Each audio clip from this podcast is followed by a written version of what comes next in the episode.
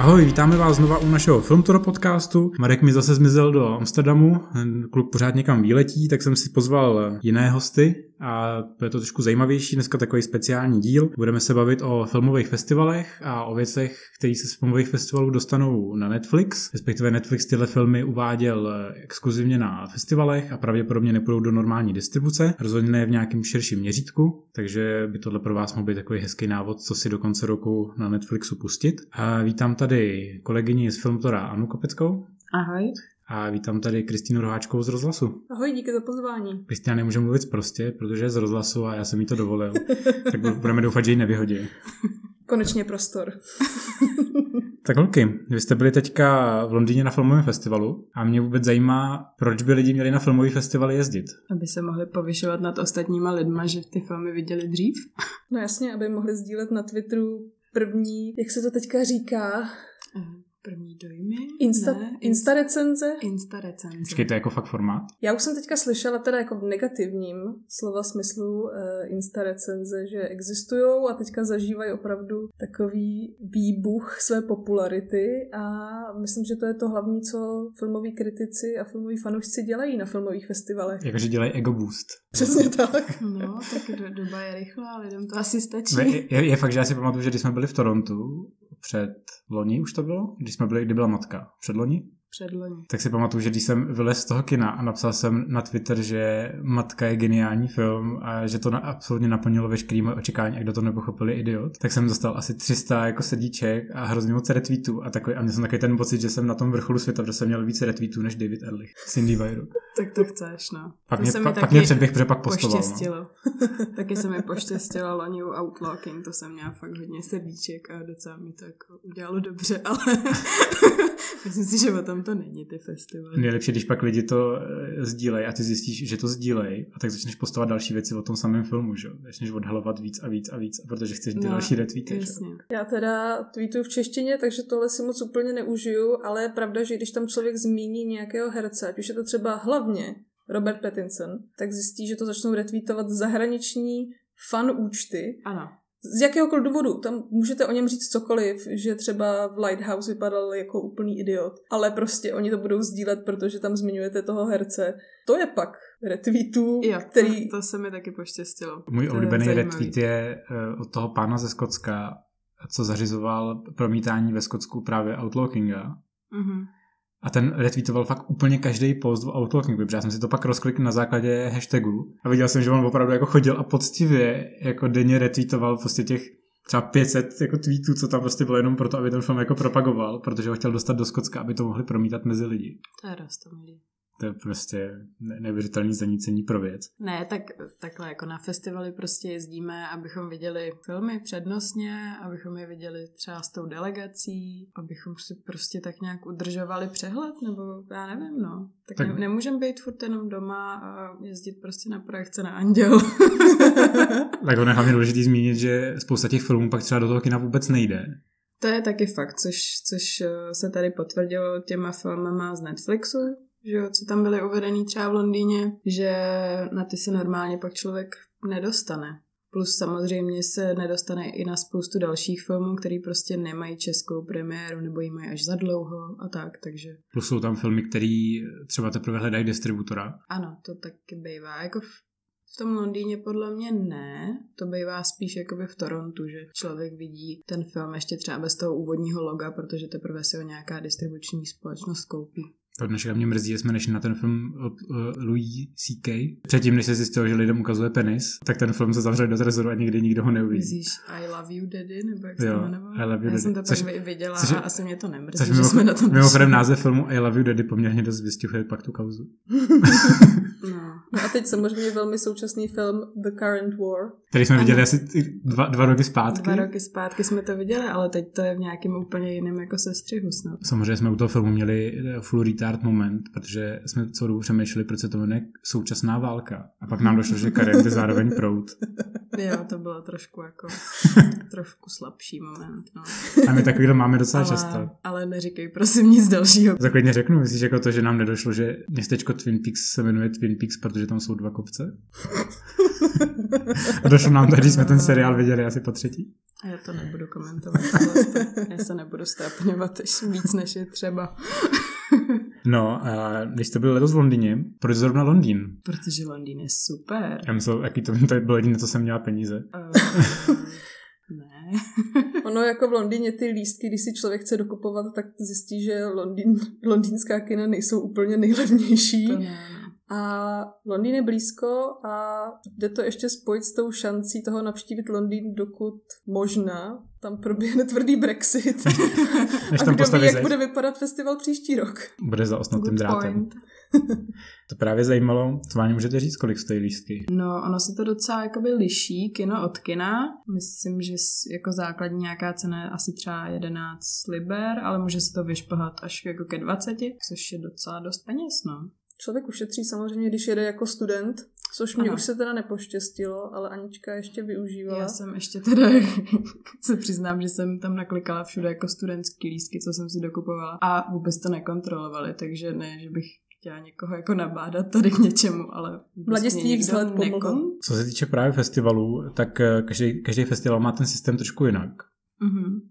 Eh, Jakým způsobem teda funguje, dokážete porovnat eh, na, na základě festivalů, na kterých jste byli, jednotlivý systémy? Pro prodeje lístků, případně toho, jak se dá získat akreditace, jestli je třeba placená, neplacená. No, tak asi můžeme porovnat. Tak v Londýně se akreditace novinářská platí, stojí asi 45 liber, což je nějak, nevím, asi 13, něco takového. A dělají prostě novinářský projekce, na, na který chodíš s tou kartičkou a pak si můžeš dokupovat lístky na normální projekce nebo na různý ty gala, prostě na red carpets a tak. A to mají normálně online systém, což je třeba velký plus oproti Karlovým barům, který stále nemají online systém prodeje lístků. Protože stává v pět ráno a stát předpokladnou je super, víš? To se Nebo jenom, naklikávat si to v 7 ráno na mobilu. když doufáš, že ti ta SMS odejde a ona neodejde. Nebo přes aplikaci, která se zasekne. Počkej, už to jde přes aplikaci. Už je aplikace. A? Ne, No jo. Tak to ani nevíme, protože už to bojkotujeme. Tak jakmile poznáš zahraniční festival, tak už není nic cesty zpět a do baru No. nesmíš. Ne, já, já si myslím, že Londýn je v tomhle tom fajn, ale ještě víc fajn je třeba Toronto, kde se za pres akreditaci neplatí a zároveň si můžeš na tu kartičku vybrat ještě nějaké jako lístky zdarma na, na ty premiéry třeba různý. Myslím, že pět filmů tam je na celý festival, že Jo, můžeš. pět filmů na celý festival, což jako se může zdát, že není moc, ale zároveň tam člověk může komunikovat s různými prostě PRistama, co mají ty jednotlivé filmy a můžeš si ještě v uvozovkách vyžebrat další lístky od nich, což je fajn. Případně můžeš jít fotit na red carpety třeba. Jo, a co se třeba těch red carpetů týče, tak to má Londýn taky, že se tam jakoby můžeš akreditovat na ty red carpety, ale při, přišlo mi, že to mají trošku jakoby hůř vymyšlený, že to neposílají každý den ty red carpety a je to takový trošku jakoby zmatený. Já jsem slyšel, že je to víc eh, pro ty britské média, než pro jako mezinárodní novináře. Uh, jo. Což je asi rozdíl oproti Torontu, kde mi přišlo, že tam ten rozdíl v podstatě nedělají. Co se tohle týče, tak to nám právě říká ještě jedna kolegyně, že se snažila domluvat si nějaké jako rozhovory a že jí vlastně řekla, že jako, že není britský médium a že jako ne, že má smůlu. Mně přijde, že v tom Londýně musí být novinář hodně aktivní sám za sebe. Že když ten člověk opravdu začne obesílat, ať už eh, ty PRisty, co zastupují jednotlivé ty filmy, tak může toho dosáhnout víc, že tam není jako úplně z té strany toho festivalu nějaký zájem o to, aby lidi chodili na ty akce, aby dělali ty rozhovory, že spíš ten člověk musí sám za sebe se někam protlačit a zajímat se o to. Jo, s tím souhlasím. Vlastně v Torontu tam, tam je strašně, strašně moc těch PRistů, který ti to fakt jako cpou až přímo jako do chřtánu, že jako během třeba toronského festivalu mi přišlo třeba 150 e-mailů, kde mi různí PRisti jako propagovali a vnucovali ať už linky na ty filmy na Vimeo, dohazovali mi rozhovory, prostě lidi na rozhovory, snažili se mi vecpat lísky na premiéry a přijďte tamhle, přijďte tamhle, prostě bla, bla, bla. A to v tom Londýně jako není. Pár mailů mi přišlo, třeba nějakých 20, kde jako se snažili propagovat nějaký třeba menší filmy, menší prostě autory a tak, ale rozhodně to nebyla taková jako nálož. Hm, si říkám, že tam může být spíš rozdíl v tom, že v momentě, kdy ty filmy jdou do Toronto, tak v Torontu je poměrně dost aktivní ten market. Takže v ten moment ještě spousta těch filmů není udaná i těch paradoxně poměrně velkých filmů, které vznikají od nějakých jako nezávislých produkčních firm. Takže oni se o to víc snaží tyhle ty PR agentury jako ti ten film protlačovat, protože oni se ho snaží protlačit hlavně do těch velkých deníků. To bude asi pravda. Mhm, A smysl. v Londýně nemají takovouhle potřebu, protože už ty filmy buď jsou udaný a hlavně Londýn je spíš jako kompilát toho nejzajímavějšího z těch ostatních festivalů, než že by vlastně tam mám pocit, že žádný market jako není. Podvědomí. Takže oni nemají vůbec potřebu tam No, tyhle ty filmy nějak zvlášť Ten tlačit. londýnský festival je taková spíš jako přehlídka, bych to nazvala. Jo. Spíš než jako klasický, jako Ačkový velký festival. Je pravda, že ten tahák pro filmového fanouška je to, že už tam mu program nabízí filmy, které už zaznamenal na jiných festivalech, Mhm. na který už mohl číst nějakou kritiku, takže už je to opravdu takový ten výběr toho ověřeného, ať už velmi špatného nebo velmi dobrého. No, ono potom je velký rozdíl eh, v tom, jestli člověk jde na festival jako novinář nebo jako běžný divák. Eh, Z mý zkušenosti když člověk snaží jako dostat skoro na jakýkoliv festival jako běžný divák, tak je to trošku komplikovanější v tom, že to hlavně stojí hodně peněz. Eh, Byť u toho Londýna je aspoň výhra, že to člověk tam zaletí za, poměrně zalevno, takže zbytek peněz prostě naloží do těch lístků. Jo. Ale třeba v Torontu je to takový, mm, jako, že ty lístky se na ty velké filmy schání velmi těžko, Hmm. pak jsou hodně drahý, protože oni mají to cenění uh, hrozně rozdělený podle velikosti a podle no, toho, jestli je to premiéra, ty jestli je to gala, tak, jo. jestli je to druhá projekce a podobně, takže samozřejmě lístky se tam sehnat dají na spoustu filmů, ale na ty velké filmy je to poměrně komplikovaný a poměrně nákladný. S tím, že navíc v Torontu mají poměrně složitý, byť logický systém distribuce těch lístků Hmm. kdy vlastně tam se nekupují individuální lístky na projekce, jako se to dělá třeba v Londýně, že rovnou si vybereš projekci a chci jít prostě sem, sem, v tolik a tolik, Ano. ale v Torontu si x měsíců předem kupuješ balíčky, třeba deseti Mhm. jakoby virtuálních vstupenek a tě, ten počet těch vstupenek je jako různý podle toho, kolik zaplatíš. A ty ti dávají určitý pravomoce. Jo, že prostě, když si koupíš jako ten dražší balíček, tak oni ti zpřístupnějí tu reze, ten rezervační systém třeba už měsíc před festivalem, ale pokud máš nějaký menší balíček, tak máš jenom dva týdny a pokud máš nějaký nejmenší, tak eh, to máš až v momentě, kdy třeba ten festival zahájí. Jo, že to je takový jako hodně rozčleněný, takže záleží na tom, jak moc člověk chce investovat do těchto těch věcí a jak moc asi ty filmy chce vidět. No. Ale tak na téhle podobné bázi vlastně funguje i ten Londýn, kde, jelikož se to koná při Britském filmovém institutu, Hm. tak tam samozřejmě mají výhodu jeho členové, což eh, to členství je také nabízeno novinářům před, eh, při akreditaci, vlastně, Mhm. že dostanou slevu na to, když se stanou ještě dodatečně členy toho britského filmového institutu, protože ti pak mají možnost rezervovat si ty lístky, nejsem si teď jistá, týden dopředu, Mhm. aspoň pár dní dopředu to určitě je. A jsou tam i dva stupně toho členství a samozřejmě, eh, když pak ty lístky jdou naraz, na všechny ty dny, na všechny ty filmy jdou vstupenky do prodeje naraz na internetu, tak člověk zjistí, že ty nejza, nejžádanější nebo třeba i ty nejobskurnější filmy už jsou vyprodané, ještě než šly do prodeje do toho Hmm. pro veřejnost. To se stává i v Torontu, protože tam zase můžeš být jako členem TIFu a prostě ten festival je hodně jakoby dotovaný z těch membrů tam, ale to je takový složitý, ale právě se pak stane, že na ty velké premiéry třeba jsou ty lístky už vyprodaný v momentě, kdy ty vlezeš do toho rezervačního systému, tak už jsou prostě pryč, protože přednostně vykoupili ty členové. No, novináři tam v tomto případě nemají přednost. Oni v Hmm. Torontu se to bere prostě tak, že máš akreditaci, která je zadarmo, což je super, To je boží, no. a, a máš prostě pro novináře vyhraněný multikino, že? což je prostě úplně jako geniální, když máš vyhraněný multikino v centru festivalu a máš v něm IMAX. Já jsem v IMAXu viděla Lady Bird a byl to fakt boží.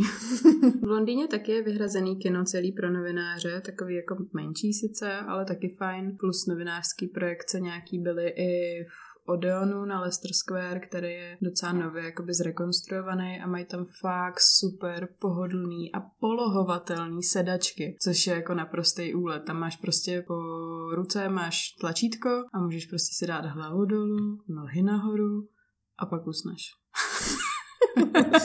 To je skoro jako když jdeš ve- do Varu do Lázní 2 eh, na tvrdou kancelářskou židli No. konferenční a Je- trpíš dvě To je hodiny. jako něco podobného. No. Ne, je to fakt ale úlet. Mě v porovnání s touto jako kvalitou eh, těch sálů, nebo spe- respektive toho technického zázemí celkově Hm. na těch festivalech zahraničních, si vždycky vzpomenu na Olivera Stouna ve Varech, když mu promítali Alexandra Velikýho v tom finálním Director's Cutu, Mhm. to Final Cut? Final, Final Cut. cut. Mhm. A promítali mu ho v pupu, že jo? Bylo Pupu, hodně příjemný. No. pupu, který prostě nemá absolutně žádný jako zázemí, nemá ani akustiku jako vhodnou pro nějaký jako velkofilm. A teď ve chvíli, kdy se tam prostě pustila velká bitevní scéna, tak to rezonovalo úplně celým tím sálem, protože ten zvuk nemá jako o co rozbíjet. Tam se všechno klepalo, no. A já jsem seděl v první řadě, takže mi to tolik nevadilo, protože vlastně eh, jsem ten zvuk měl z těch prv, předních repráků poměrně dost jako intenzivní. Ale v určitý moment jsem potřeboval na záchod, protože ten film má asi 8 hodin, že? jo. A, jenom čtyři. a, a myslím, že jsem se zvedl v tom momentě, kdy tam na Alexandra najížděl obří slon. A odcházel jsem takhle tím sálem a šel jsem přes ty zadní řady a viděl jsem Olivera Stone, jak sedí v té zadní řadě. A ten člověk podle mě trpěl jako zvíře, protože v těch zadních řadách bylo slyšet jenom ta ozvěna. To je hrozně. Ježiš. To je fakt ostuda. A já si pamatuju, že on potom to ten film skončil a on vyloženě i přišel, nebo to bylo ještě možná před filmem, že říkal, že slyšel zkoušku Jo. a že se všem omlouvá za kvalitu, v jaký ten film uvidějí a že to není kvalita, ze No, kterou je spokojený. On, on tu projekci uváděl slovy, uh, nejdřív bych chtěl něco říct, toto není kino.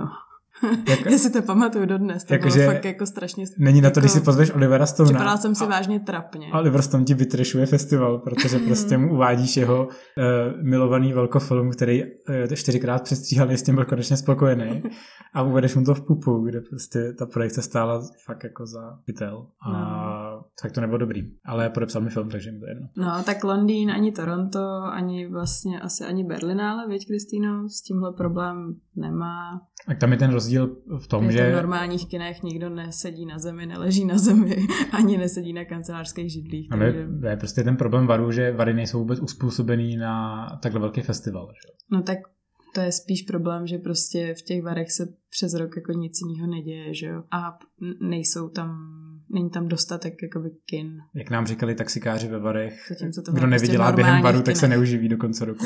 Kolik tam je sálů? Dva, tři, který jsou možná způsobený tomuhle. Je tam velký sál, pak je tam malý sál a pak mám docela ještě relativně rád kongresák v Termalu. Hmm. Tam který- jsou takový ty křesílka aspoň, no. Ale jinak, když si vezmu jako Lázně 2 je peklo, Tam jsou aspoň těch, těch židlí, je tam aspoň tolik, že si může člověk natáhnout nohy na tu další židli. No to jo, no. Ale v těch kinosálech A, B, C, No, tam ale se kino- většinou, tam se letos pořádaly novinářské projekce nejočekávanějších filmů, třeba Parazit. takže tam nikdo A nevešel. při Parazitu To jsem být ležela skvělý. pod plátnem, ale bylo to skvělý. Akorát bylo Jo. těžké u toho neusnout. Hmm, to věřím, no. Ale kinosál C už je aspoň předělaný, ne? Tam jsou už sedačky. Jeden z těch sálů už má sedačky, ale v ostatních jsou furt kancelářský židle. Jo, to je vlastně pravda. A tak to je, že jo, nej- nejlepší, nejlepší test kvality filmu vychází z toho, jestli usneš na projekci v 7 ráno po 4 dnech festivalu a ještě, No, na, ještě na tvrdý sedačce. Největší test kvality je, pokud usneš na projekci Irishmana, která je poslední den festivalu v 8 ráno a je to na polohovatelný sedačce. A film má 3,5 hodiny. A film má prostě strašně moc hodin. Tady, jako když jsme byli v Torontu na tom dokumentu o stvoření světa od Terence Malika, který eh, dubovala Kate Blanchett, tuhle tu verzi. Jo. A když se po deseti minutách člověk podíval po sále, tak novináři jenom leželi a, a hlavy sklopený a všichni jenom. No, protože ta projekce začínala v 7.45, pokud si to správně pamatuju, což by mělo být prostě zakázaný. Ty- Typický Malik, no. Takže Kate Blanchett tam po dvou minutách začala mluvit nadneseně a filozofovat o, o tom, jak země je naše matka a já jsem říkal, ale jako mám, mám vás rád, ale já, já to nedávám, tohleto. A byly tam hrozně dlouhý záběry na to, jak vzniká vesmír. A jsem říkal, to je tak krásný, ale a už jsem spal. ale shodli jsme se, že kdyby to daboval Brad Pitt, který dabuje tu IMAX verzi. IMAX verzi, takže bych možná neusnul. Že To je pravda. Brad Pitt je no. možná zábavnější vypravěč, vis ad astra. Ale daboval by to stejným způsobem jako Ad Astra, kdy prostě člověk má pocit, že ho slyší, jak je nakloněný k tomu mikrofonu. A teď tam o těch svých problémech státu. Ty děláš bejné. Přesně takhle to ale znělo. Bottom. I give the city to you. jo, přesně tak, no. A říká, a když Brad Pitt někoho zabije, tak řekne, co jsem to udělal? Právě jsem někoho zabil. A co budu dělat dál? Mare, nespoileruj, tady třeba ještě někdo ne. Ten Brad Pitt tam zabije skoro všechny, včetně opice, jako. Nechtěl jsem, aby si odešla. Proč si odešla? A co se stalo s mým otcem? Ne, nevím, jak se vyrovnat s tím, že můj otec je asi zlý. Mhm. To je velmi filozofický film. Eh, Nicméně, aby jsme se vrátili k tématu. Uh, zkuste třeba popsat, jak vypadá takový den uh, filmového novináře na festivalu, protože většina lidí si to představuje asi tak, že redakce všechno zaplatí, novinář přijede, vychlastá se s producentem a napíše pozitivní recenzi. Tak takhle to vůbec nefunguje. To je sen. To je sen, to bych chtěla. No, takhle to možná funguje jenom u jistých jiných médií a jistých vybraných novinářů. Aha, tak na to jsme asi moc malý ryby, no. Prostě na festivalu vstanem třeba v sedm. V sedm odešleš tu SMS-ku, No, abys měla ty co se co týče varu, tak prostě vstaneš v sedm, odešleš SMS. A jdeš zase spát na dvě a jdeš hodiny. zase ještě chvíli spát, možná, možná Když ne. tak na půl hodiny, Pak jdeš na projekci nějakou, protože první novinářská je v 8.30. Na ty usneš. no.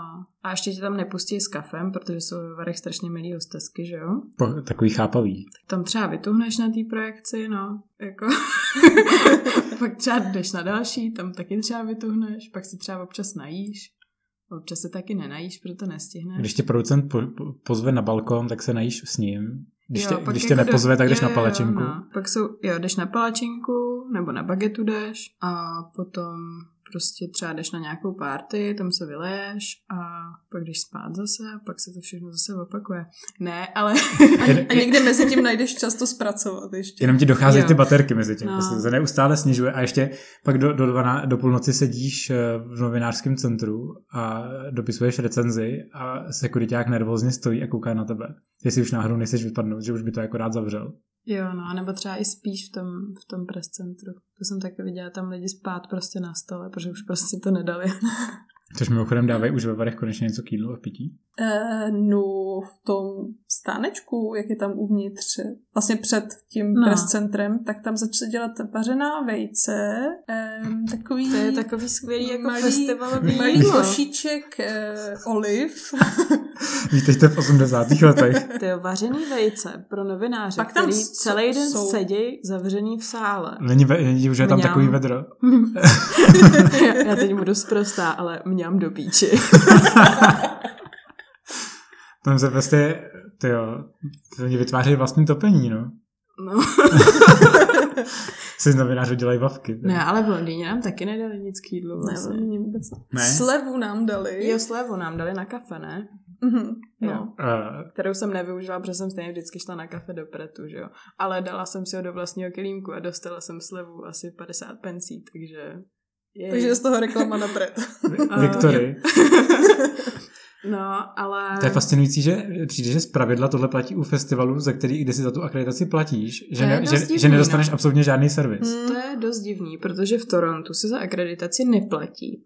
A asi prvních pět dní festivalu je každý den v press centru oběd. Jakože nějaký sendviče, saláty, něco sladkého, něco i teplýho prostě. Vždycky prostě kolem poledne se tam můžeš jít najíst a pak po celou dobu festivalu tam je voda, kafe a čaj. Hashtag David Ehrlich mi ukradl sandwich minul. Fakt. Hajzl. Jo. Ale můžeš Od si doby, brát jenom jeden sendvič, je tam na to cedulka napsaná. No. No a po těch pěti dnech tam aspoň zůstávají nějaký snacky. Jo, Myslím. nějaký tyčinky Nějaký tam tyčinky. vždycky jsou. A to kafe, a jako Minule prostě jsem- žijeme z kafe, takže... Minule jsem tam poslední tři dny dojídal nějakou zvadlou rukolu, kterou už nikdo nechtěl ze salát. Jo, to jsem taky měla, to bylo v pohodě. Ne, jako to, co se na, každém festivalu opakuje, tak eh, ve Varech je to palačinka, Mhm. mm-hmm. případně nějaká bageta, v Torontu je to hot dog, případně nějaký sandwich. Jo, protože hot dog má stánek přímo jakoby před tím kinem a je to skvělé. Jo, ten pán, co ho Je- tam je provozuje, to, chytrý, Je to prostě- past, ale je to Ne- strašně dobrý. Není na to si prostě v centru postavit stánek s hot dogama, protože všichni novináři tam tvoří tu lineu. No. A nikdo jiný ne, to je vždycky vtipný, že všichni novináři je sejdou vždycky no. u toho hot dogu, protože nikde jinde nemají čas se najíst, protože ten hot dog, stánek, je vždycky na cestě k jakýmukoliv festivalu, No, která tě, která tě, těm kinům, která jako tě navádí myslíš. k těm dalším kinům, že jo? Takže Hmm. prostě každý jde kolem a stejně si tam něco musí koupit, že jo? jo, no. Maximálně si dáš třeba koblihu, ale prostě nemáš absolutně jako čas eh, jako chodit na nějaký větší jídlo. Pak je samozřejmě otázka, jak vlastně fungujete vy a kolik filmů za ten den vidíte. Což mě přivádí k otázce, kolik filmů běžně vidíte průměrně. To záleží, jako průměrně tři, bych řekla. Tři je takový rozumný číslo ještě. Že No. u toho člověk stihne i se najíst, i udělat nějakou práci. Mhm. Znám lidi, co chodí na pět. No, byla jsem i na pěti třeba filmech, ne teda tady v Londýně, ale loni v Torontu jsme dali pět filmů v jeden den. A to jsem teda byla už, už jako docela dost hotová. A ještě po těch pěti filmech jsem pak jakoby pracovala, že jsem jako o tom psala a to jsem, to jsem myslela, že už, že už nedám. Nicméně popište posluchačům, jak se vydat na filmový festival a neumřít. to bych taky potřebovala od někoho slyšet. Moje úvodní rada je, připravte si hodně kafe. Jo. A pokud nepijete kafe, tak jste blázen a začněte ho pít. Jo. To je, myslím, docela cená rada. A kafem nemyslím Starbucks, protože Starbucks nefunguje. Nefunguje. To je to velký uh, černý kafe, to nejhrubší, co najdete. Nebo flat white. Nejlépe ho ještě přežvíkávat během toho filmu. Ideálně místo popcornu rovnou žvejkejte. jo. No, jak se připravit na filmový festival? No. Dobře plánovat. Dobře plánovat. Chce to nějaký notýsek určitě. jsme se na sebe významně podívali, protože jsme si přesně psali, vyšel eh, program londýnského festivalu a vyndali jsme notýsky, klikli jsme propisky a začali jsme jo, úhledně plánovat, na které filmy, které dny půjdeme. Na, načes vám festival oznámil, že filmy nejsou dostupné? Načež no. nám festival oznámil, že ještě stále není program novinářských projekcí, a... takže nějaké plánování si nechte. No. Ten byl letos docela dost pozdě, ne? Byl dost pozdě a hlavně nás trošku jakoby vypekli, že spoustu novinářských projekcí v Londýně bylo už před začátkem toho festivalu, což teda potvrzuje na, naší tezi, že ten festival je hodně jako pro britský a pro britský novináře. Tím pádem během toho festivalu už neměli všechny ty filmy z nabídky projekci a kvůli tomu jsme třeba neviděli i spoustu takových těch větších filmů, na který jsme se původně chystali. My jsme to prostě nestihli, protože bychom v tom Londýně ve finále museli být třeba měsíc. Což je docela zajímavá informace i vlastně i v tom smyslu, že Toronto dělá něco podobného, že jo?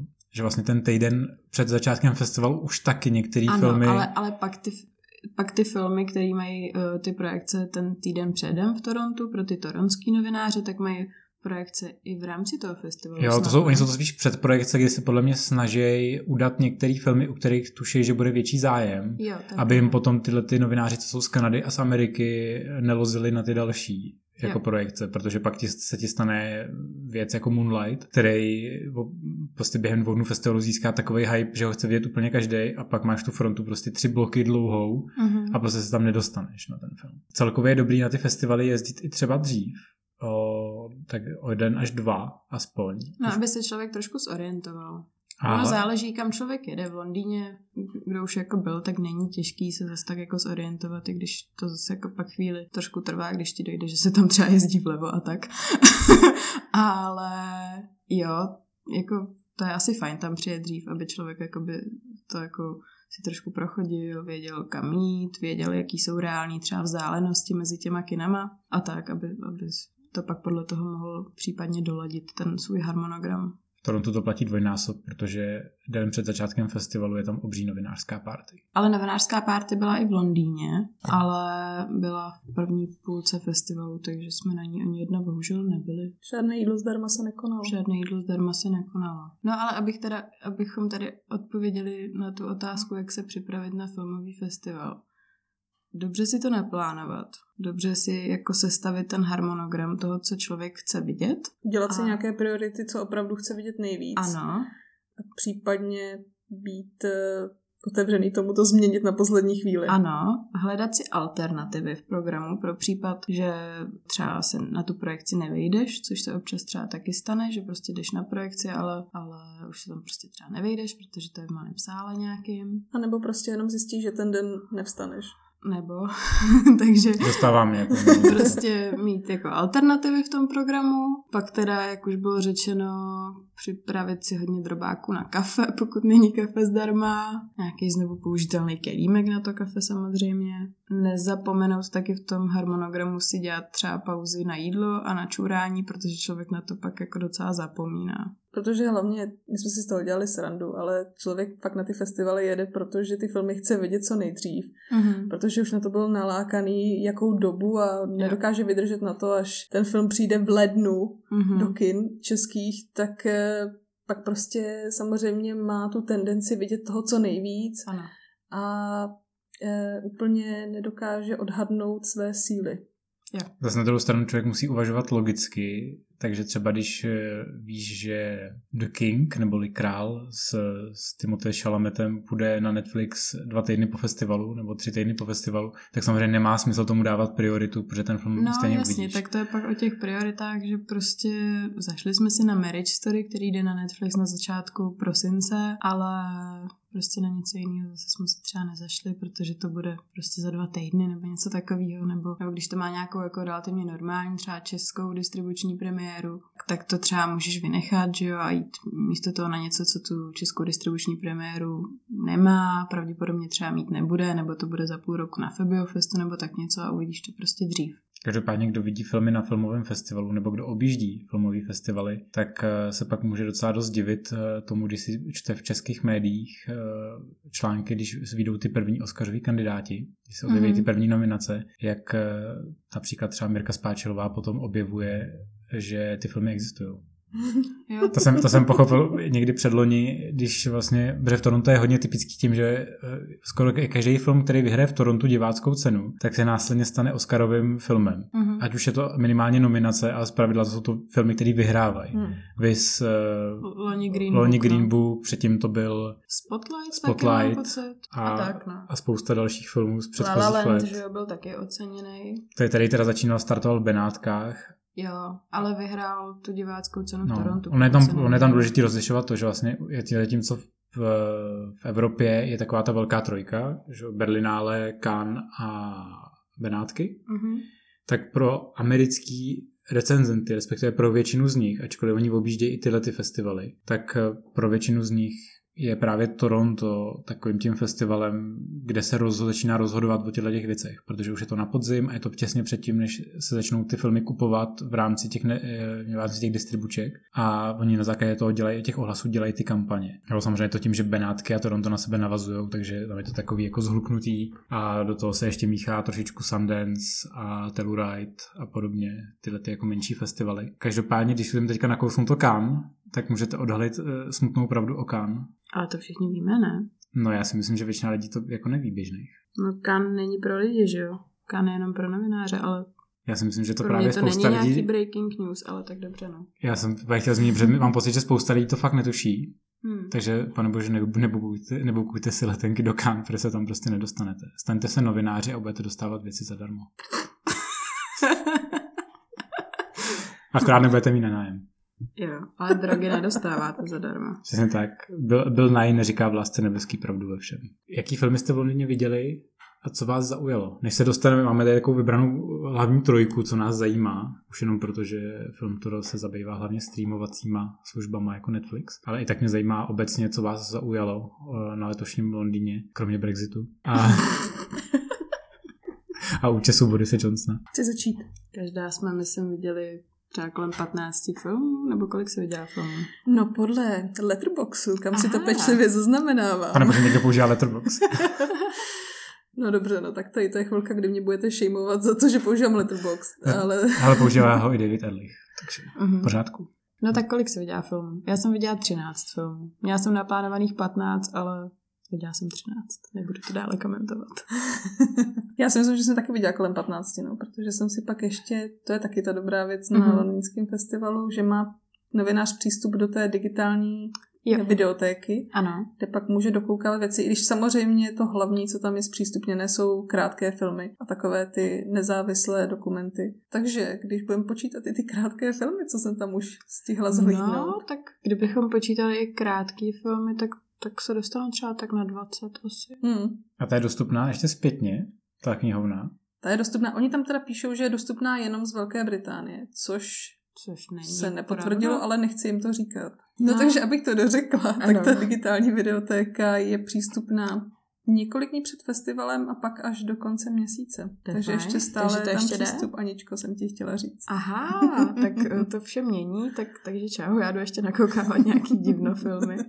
Ne, ale tak to je super, no, to je, to je bezvadný. Ale jinak ten obsah je vlastně stejný ve všech těchto těch uh, videotékách na festivalech. No, jasně, i, i třeba Toronto má videotéku taky. Toronto jí má jakoby fyzicky tu videotéku, že musíš fyzicky v tom Torontu dojít kousek od kina do takové konferenční místnosti, kde jsou stolečky s počítačema a, a tam, tam na to můžeš koukat se sluchátkama. Zatímco, co, což je na Londýně teda lepší, Londýnský filmový festival ti pošle prostě jako link na online videotéku, kde na to můžeš koukat doma. A můžeš si to streamovat i na televizi, což je fajn.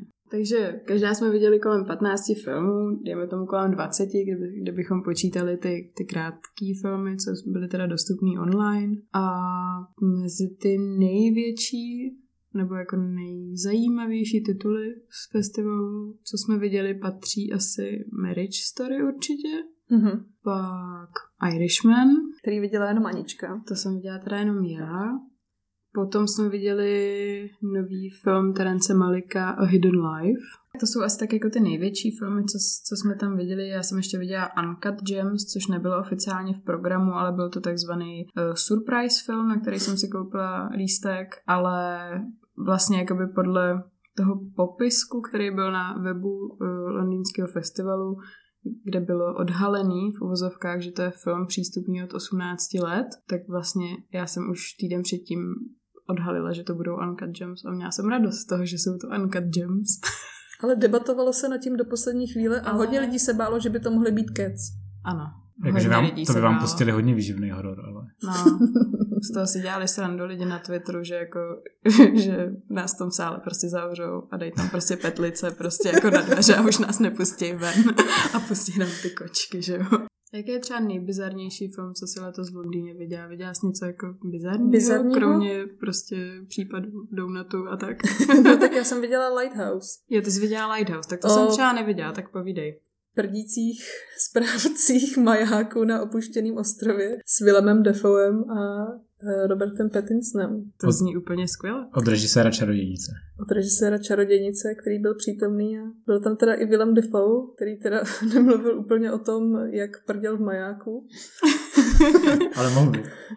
Ale mohl by, ale spíš se tam, a vlastně ani to nejdůležitější o té přípravě těch postav se tam nezmínilo, což pak vyšlo až v těch novinových titulcích z jiného festivalu, že Robert Pattinson při přípravě na ten film jedl hlínu a vůbec A počurával se. počurával něco se a vůbec zažíval takové své osobní nabarvené Mm. ptáče. Mňamka. A ste, je Mm, stejně jako v Čarodějnici je ďáblem posedlá koza, je tady třeba ďáblem posedlý racek. Aha. Odhalil jsem scenaristické pohnutky Roberta Eggerse. well, hello there. Tady teda je pravda, že do toho šílenství postupně upadají ty lidské postavy, ale um, Racek je na jednom tom velkém plakátu, No který právě. dává i A24 k dostupnosti ke stažení. Mhm. To je taky takový tip, Mhm, jenom soukromý. ano. Když když už jsem tady měl eh, pár podcastů zpátky Jirku Sádka, tak pokud by tam ten Racek mluvil, tak Jirka by to dokázal namluvit, protože on namlouval Racky vhledá se do rej, takový ty, co říkají můj, můj. Tak to si myslím, že by bylo super, kdyby ho namluvil To ještě. by bylo skvělé. Kdyby, kdyby teďka do teďka, od teďka namlouval všechny Racky v každém filmu. To, to by byl dobrý trademark. Tady v tomhle filmu by teda měl velkou roli, kdyby dokázal dělat zvuk sirény. Tam myslím, že to by taky Mhm. zvládnul. Zajímavé. A je to teda stejně dobrý, lepší nebo horší než třeba ta čarodějnice? Protože ta čarodějnice má takový to, že rozsekla to publikum trošičku jako eh, na dvě půlky, kdy jedni to chválí za to, že to je takový jako uměleštější horor a je to spíš o nějaký sondě do komunity, která se rozpadá. A tady předpokládám, že to je o rozpadu osobnosti, když Mhm. jsi zavřená v, v nějakém prostoru, ze kterého nemůžeš ven. Mhm. Tohle přesně je sonda do duše dvou Prdících lidí. On prdí jenom Willem Dafoe, abych zase... to je taková jeho hlavní charakteristika. Takže Pattinson se jenom Zatímco počurává. Pattinson- On to tam v tom filmu nedělá, Ne? aspoň si to nepamatuju. Aha. On tam sní o tom, že má sex eh, s mořskou panou a pak Já myslím, že se, já spoiler, doufám, umlátí Racka, ale Okay. protože na něm promluví ten Racek. to ne, on na Protože ně ten- hází nenávistné ten, ra- pohledy. ten Racek měl sex s tou morskou panou. Ne? Robert Pattinson mu to závidí a pak začal mluvit francouzsky v The King kvůli tomu. Ale to je už nějaký strašně zamotený. To je nějaký hrozně sofistikovaný Mě film. hlavně hrozně zajímá jedna věc a to Willem Dafoe v tom filmu má přesně takový ten pirátský "Arr, přízvuk, takový ten, přesně tenhle ten. A teď Robert Pattinson, Robert Pattinson říká, že svůj hlas Batmana založil na hlasu Willema Dafoe v Lighthouse. Oh. You killed my parents. Tak to se máme hodně na co těšit teda. Where is the trigger? Where is the trigger? I'm the world's greatest detective. And where is the tracker? No, tak to bude ještě zajímavý, to jo. Třeba bude mít Batman uh, od Meta Reevese místo ruky hák. Třeba. Třeba? Třeba bude prdět. No, tak v kostýmu určitě, protože v něm nemůžeš na záchod pět. to je opravdu dobrý vědět, no. Takže tam bude i to počurávání se, aha. Hm. Tak to už bylo v Iron Manovi 2 a dělali z toho humor, takže myslím, že v pohodě. Dobře, no. Já myslím, že ve chvíli, kdy Robert Downey Jr. dělá v mainstreamovém filmu od Marvelu fekální humory, tak už si můžeš dovolit úplně cokoliv. Aha, a jaký na to má názor Martin Scorsese? Samozřejmě je pravdivé, že Marvel je trash, že jo? Aha, dobře. Marvel is poop, doslova. Jo. Takže Lighthouse dobrý.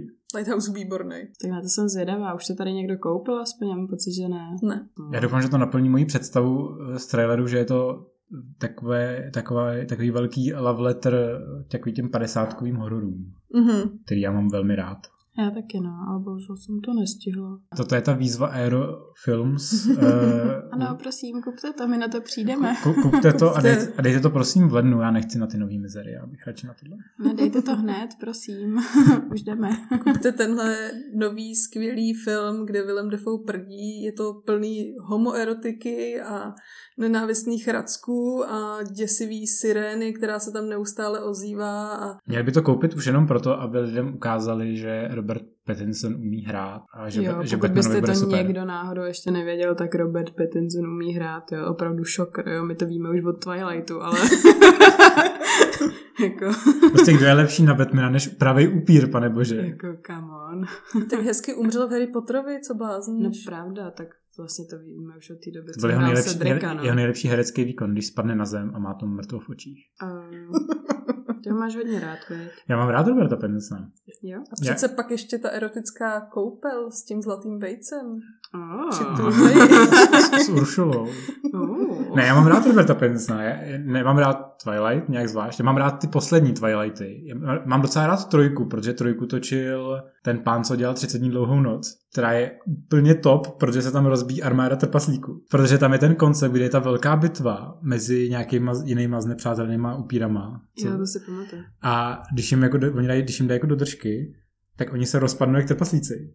Jsou jako porcelánový. Jo, to bylo dobrý, ale no. A to mi přišlo strašně zábavný na to, jak ten film je jako blbej. Tak tohle mi přišlo zábavný. A potom ty další díly jsou ještě lepší, protože no, už je to úplně to už over the top absurdita. trash, že jo, ty, ty poslední filmy. No tak tam jsou ty zamilovávání se do dětí a podobně, že jo. Tady je ta chvíle, kdy já přiznám, že jsem viděla jenom první Twilight. Takže ty si viděla jenom Cože? baseball. Ty Já jsem viděla jenom tu. Ale tak to je vlastně Skvělou, dobrý, tak to jsi úžasnou viděla prostě ten dobrý Twilight. No. ty jsi neviděla vůbec... Eh, ne, neviděla si ty nejlepší. Ty jsi neviděla ty nejzábavnější Ale Twilighty. Twilight je dobrý. Není? Nic, Já no. jsem to viděla jenom kvůli tomu, že jsem šla do kina a tohle byly dvě mé možnosti. První díl Twilightu nebo třetí díl High School Musical. Tak vybral já jsem, byla, správně. v, já jsem byla teda v kině na obojem a v obojí jsem si docela dost užila. Kdo Ale neposlouchá High School dobře. Musical soundtrack eh, z trojky, tak jakoby nežil. Já ho poslouchám dodnes. Já ho poslouchám taky a soundtrack z Twilightu taky, takže kvalita. Ale tak soundtrack Soundtrack, z Twilightu. soundtrack z Twilightu je ale No. fakt dobrý. Právě. No ale ten z High School Musical 3 taky. Ale lepší je z dvojky. Nebo z jedničky. Ne, mám rád nejradši tu, jako tu trojku, to je tak strašně over Já the nebudu top, zpívat. Že... Já nebudu Já zpívat. taky ne, ale... Trojka, má, trojka má víc takový ty ensemble. Jo, trojka má takový ty víc ensemblový věci totiž. No v trojce je totiž takový to skvělý na tom basketu, že jo? 16, 16, 16.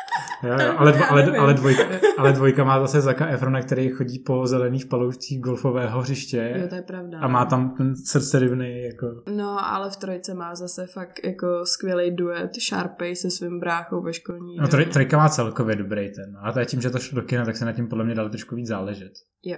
Takže je to takový jako vymakanější. Ano, takže dobrý den, prostě my máme tady rádi Twilight, High School Musical. Takže- Pokud nás od teď už nebudete poslouchat, tak my to asi jako pochopíme, no. Tímto bychom ukončili sekci filmových hororů na festivalech.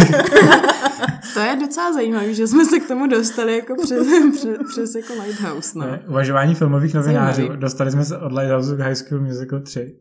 Ale já ty artističní body vidím, takže to je pohodě. No a já bych asi oslým můstkem teda uh, došla k filmu Uncut Gems, který natočili Savdí bratři. Jejichž předchozí film Good Times byl s Robertem Pattinsonem a tento...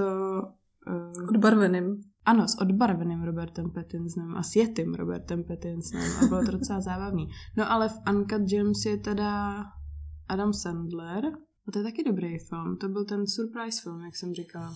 To je film, který ukazuje, že Adam Sandler umí hrát. Pro lidi, co, to, co si to neuvědomují, když koukají na Netflix. Takže další oslý můstek prostě.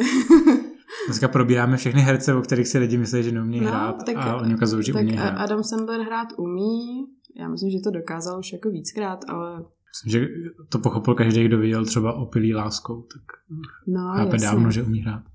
Tak dokazuje to teda i v Uncut Gems, že umí hrát a hraje tam takovýho strašně vy- vytrigrovanýho eh, prodejce šperku a drahokamů, prostě těch gems, no.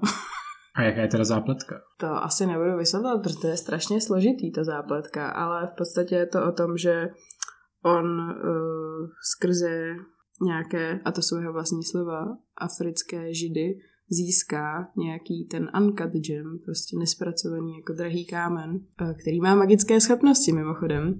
A on se pak ve svém eh, newyorském obchodě s drahokami snaží prodat někomu za velký peníze, splatit nějaký dluhy a tak. A celý se to tak nějak prostě jakoby posere. Tak to získáte něco, co vám může velmi pomoci, ale připotáte se do dalších problémů. Ano, a ty problémy se tam na Adama Sandlera prostě strašně nabalujou, zároveň prostě kromě uh, finančních problémů má prostě problémy jako v partnerských vztazích a rodinných vztazích a je to celý takový strašně prostě zamotaný. Ten film by se dal jako schrnout slovy jako cokoliv se může posrat, tak se posere ještě víc. A můžeš říct, proč je to od 18 let? A protože to je docela brutální ten film, je tam jakoby hodně krve, je to sprostý hodně, hodně tam Adama Sandlera mlátěj. Je to film, který kvůli tomu musí jít na Netflix, protože by to nikdo nesponzoroval jinak. No, ale on půjde i do kin, co jsem pochopila, že to, že to je nějaký jako uh, merch jako s A24 a Netflixem, že to půjde i do kin, i na speciální, Netflix. speciální díl. No. Na začátku bylo logo Netflixu i A24, ale co vím, tak to má jít na Netflix někdy v lednu snad. Mhm. No, ale je to jako dobrý film. Je to zábavný, ku podivu, dost teda i jakoby brutální, ale zároveň vtipný, trošku jako černohumorně vtipný. Je to natočený zase tak jako sedmdesátkově, takže to je takový docela atmosférický. Tak se přesuneme k filmu, který jste viděli obě, a to je Marriage Story, neboli v češtině se to bude jmenovat Manželská historie, což zní, Což je fakt divný název. což zní jak nový dokument Heleny Třeštíkový. No. A já jsem si ten film osobně překřstil jako Kramerová versus Kramer 2, nová generace. A je to nový film Noah Baumbacha, Mhm. což je nabíječ Grety Gerwig. To je její, baby daddy. Takže to je takový ultimátní eh, umělecký pár ve, ve stylu neurotiků Woodyho Elena. Uh, OK, whatever. Ne? Uh, takže mi povězte, co Marriage Story, protože na to se těším hodně a hlavně protože tam je Scarlet, Vi- Scarlet Witch tam není, je tam Black Widow versus Kylo Ren. Mám rád Elizabeth Olsen, tak jsem se přeřekl, protože jsem teďka koukal na, eh, jak se to jmenuje, Sorry for your loss, teďka na Facebooku, Mhm. druhá řada. Takže Black Widow versus Kylo Na Ren. Facebooku? To nevíš? Sorry for your loss je seriál, ve kterém hraje Elizabeth Olsen a produkuje si to. A je to Facebook Watch exkluziv, takže je to normálně volně dostupný wow. na. Facebooku. A nikdo o tom neví, takže se na to všichni, pane bože, podívejte, to je strašně super. A je to o tom, že Elizabeth Olsen umře přítel, snoubenec, a ona má strašně dlouhou dvousezónní depresi už. a mám pocit, že teďka se tam dokonce zamilovala do sourozence svého zesnulého manžela, takže takový, Oh. takže hm, velmi deep. Jako, takže, kdo nemá dost Elizabeth Olsen v Marvelovkách, protože to je trash samozřejmě. Aha. To není cinema, víte. Jako, sorry for your loss je cinema. Až to je na Facebooku. Uh, to je hodně odvážný tak, se, tak se na to podívejte. Já doufám, že vytrigru Boba Igra, víš. Jo, aha. No takže, Marriage Story. Kylo Ren versus Black Widow. Pojďte. Mhm. Kdo vyhraje? Ray. Je to Kramerová versus Kramer 2? Asi trochu, jo. Mhm. Jsem zapomněl říct, že generace našich posluchačů neví, co je Grammerová versus Kramer. Tak, Ajajaj. tak prosím vás, to je film, ve kterém uh, se Dustin Hoffman naučí dělat francouzské toasty pro své dítě. Protože je nemožný otec a musí se rozvádět z, z Meryl Streep a během toho, toho rozvodového stání, respektive odloučení, se naučí starat o své dítě. To je Takže je toto podobné? O, je to podobné, ale jako není to zase tak zaměřený na, na to starání se o dítě. Má Kylo tam Ren taky opět figuruje. daddy issues? A, ne. ale je to takový hezký, milý film o rozvodu. Asi tak prvních pět minut. Je to milý, hezký film Ale- a pak zjistíš najednou, že to No. je hrozně depresivní drama. No to je No. divný, protože Anička tvrdí, že je ten film vlastně hrozně feel good. Mně to přišlo ve výsledku jako strašně vlastně feel good film. Že jako, já jsem totiž četla, A trailery jsou taky feel good. Jo, já jsem totiž četla takový jeden komentář něčí k- tomu traileru, že ten trailer je určitě strašně jako vylhaný a že určitě to není feel good a že to bude prostě úplně strašný o tom rozvodu a že prostě u toho budeme všichni brečet, což nepopírám. U toho filmu asi budete brečet, pokud jste kdy byli v nějakém jakýmkoliv vztahu, který třeba nefungoval, nebo prostě i když jste byli v nějakém vztahu. Pokud whatever. jste byli ve vztahu, budete Pokud jste brečet. byli ve vztahu, budete bre- brečet, to je prostě tagline toho filmu, tady náš osobní. Na plagáty hned. si. No, ale uh, pointa teda je, že pro mě ten film jako je feel good vlastně. Že máš ráda rozvody. Ne, ale jako je takový jako smířlivý asi, takový uvědoměle smířlivý film, prostě který je takový jako upřímný, no, co se jako týče těch vztahů. Je to o tom, že vztahy vy- vyprchávají, No, v podstatě. když se dva lidé chovají jako kokoti. Ale oni se To nechovají ani jako ne. kokoti. Tady je to spíš o tom, že člověk vidí, Jako kolik je- se toho ztratí v tom procesu toho rozvodu. Že vlastně Je. ty lidi spolu vycházejí hodně, řeknou si, že vlastně se rozvedou dost přirozeně, ale pak se dostanou do té situace toho rozvodu a najednou se vytahují úplně malicherné věci, jakože v autobazaru jim tam nepřipli sedačku pro dítě a najednou se na tom ukazuje, že ten otec není schopný vychovávat syna. A probírá se to mm-hmm. u Mhm. soudu při soudním stání. No to je jasný, to je prostě princip francouzského toastu. No, to je pravda, no. No a Bambach prostě velmi dobře nakoukával Krameru versus Kramer. No, jako asi tam nějaký Takže budou. takový to vytahování malicherní špíny ve svůj Jo, jo, prospěch jo. v rámci rozvodového stání. Ale ne prostřednictvím jich, prostřednictvím těch právníků, co oni si najmou. Oni dva tam jako při těch scénách Mhm. jsou vlastně potichu a jenom se pomalu dostávají do větší a větší deprese.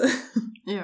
Pak se to teda vybijou takovým uh, screaming matchi, Mhm. který je teda výborný. To je výborný. Vyhraje ho Kylo Ren nebo kdo? Ale to není o tom, jestli někdo vyhraje, to je prostě o tom smíření se. Víš? Takže Kylo Ren že má světelný meč. Nemá světelný meč, ale má nožík. Světelný? No to je jenom taková úžasná komediální scéna s Jo. zatahovacím nožíkem. Ten film je jako strašně vtipný vlastně.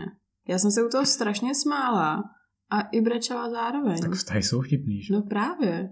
Ten, ten film je prostě jako vztah, jakože se směješ, ale brečíš. Kdyby, kdy- kdyby, vztahy, kdyby vztahy nebyly vtipný, tak Woody Jako budeš nemá tr- kariéru, že? Budeš trpět, ale náramně si to užiješ. Jak řekla Ron Weasley. Přesně ano. tak. Tak to, tím bych jako asi schrnula manželskou historii. Eh, Co mě ještě ohledně tohohle filmu zajímá, eh, protože ty trailery, minimálně ty první ukázky, ukazovaly takový ten jako pohodový stav eh, a pak vždycky to dávali do kontrastu s tím jako rozvodovým stavem. No. Je tam tohleto v tom filmu nějak jako akcentovaný? Je to jako podobně koncepčně pojatý? Nebo je to vyloženě jenom o tom rozvodu? Jestli tam jsou nějaké jako flashbacky, jako kdy ten vztah byl v pohodě, nebo je to celý jako už jako... Nejsou tam... Ono v podstatě to, co člověk viděl v těch, eh, jak byly ty dvě verze toho traileru, jedna o tom, co mám rád na ní, co ona, má ráda na něm, tak to se odehraje v prvních pěti minutách, pak člověk zjistí, proč se to odehraje v prvních pěti minutách Mhm. a pak už se přejde rovnou k té fázi, kdy ty dva lidé už jsou odloučení. A už jsou v tom procesu toho rozvodu. Jo. no. Je to v podstatě takový úvod jako z hůru do oblak, kdy ti v prvních pěti minutách udělá krásný vztah eh, dvou lidí a pak jedno z nich kilne. To je Mhm. Protože- zajímavá konotace. Akorát tady umře okay. jenom jejich vztah. Ajej. Triggered. No dobře, takže Marriage Story taky super, takže se máme jo, na co těšit. Marriage, Marriage Story je super, manželská historie, na Netflixu to bude 6. prosince, tak se těšte. No dobrá. A teď se dostaneme k tomu tří a půl hodinovému kolosu, který je cinema, protože to točil Ano. Martin Scorsese. Ano, je to cinema, ačkoliv je to Netflix, je to zajímavý, no. Insta recenze Anny Kopecké. Aha. Je, to, No. je to prostě víc cinema než Avengers Endgame. Směřte se s tím. No, jakoby je, no. Já už jsem se rozepsala v recenzi na Irishmana a Irishman je super. Jako já to nechci úplně třeba spoilerovat a tak, ale je to fakt zážitek.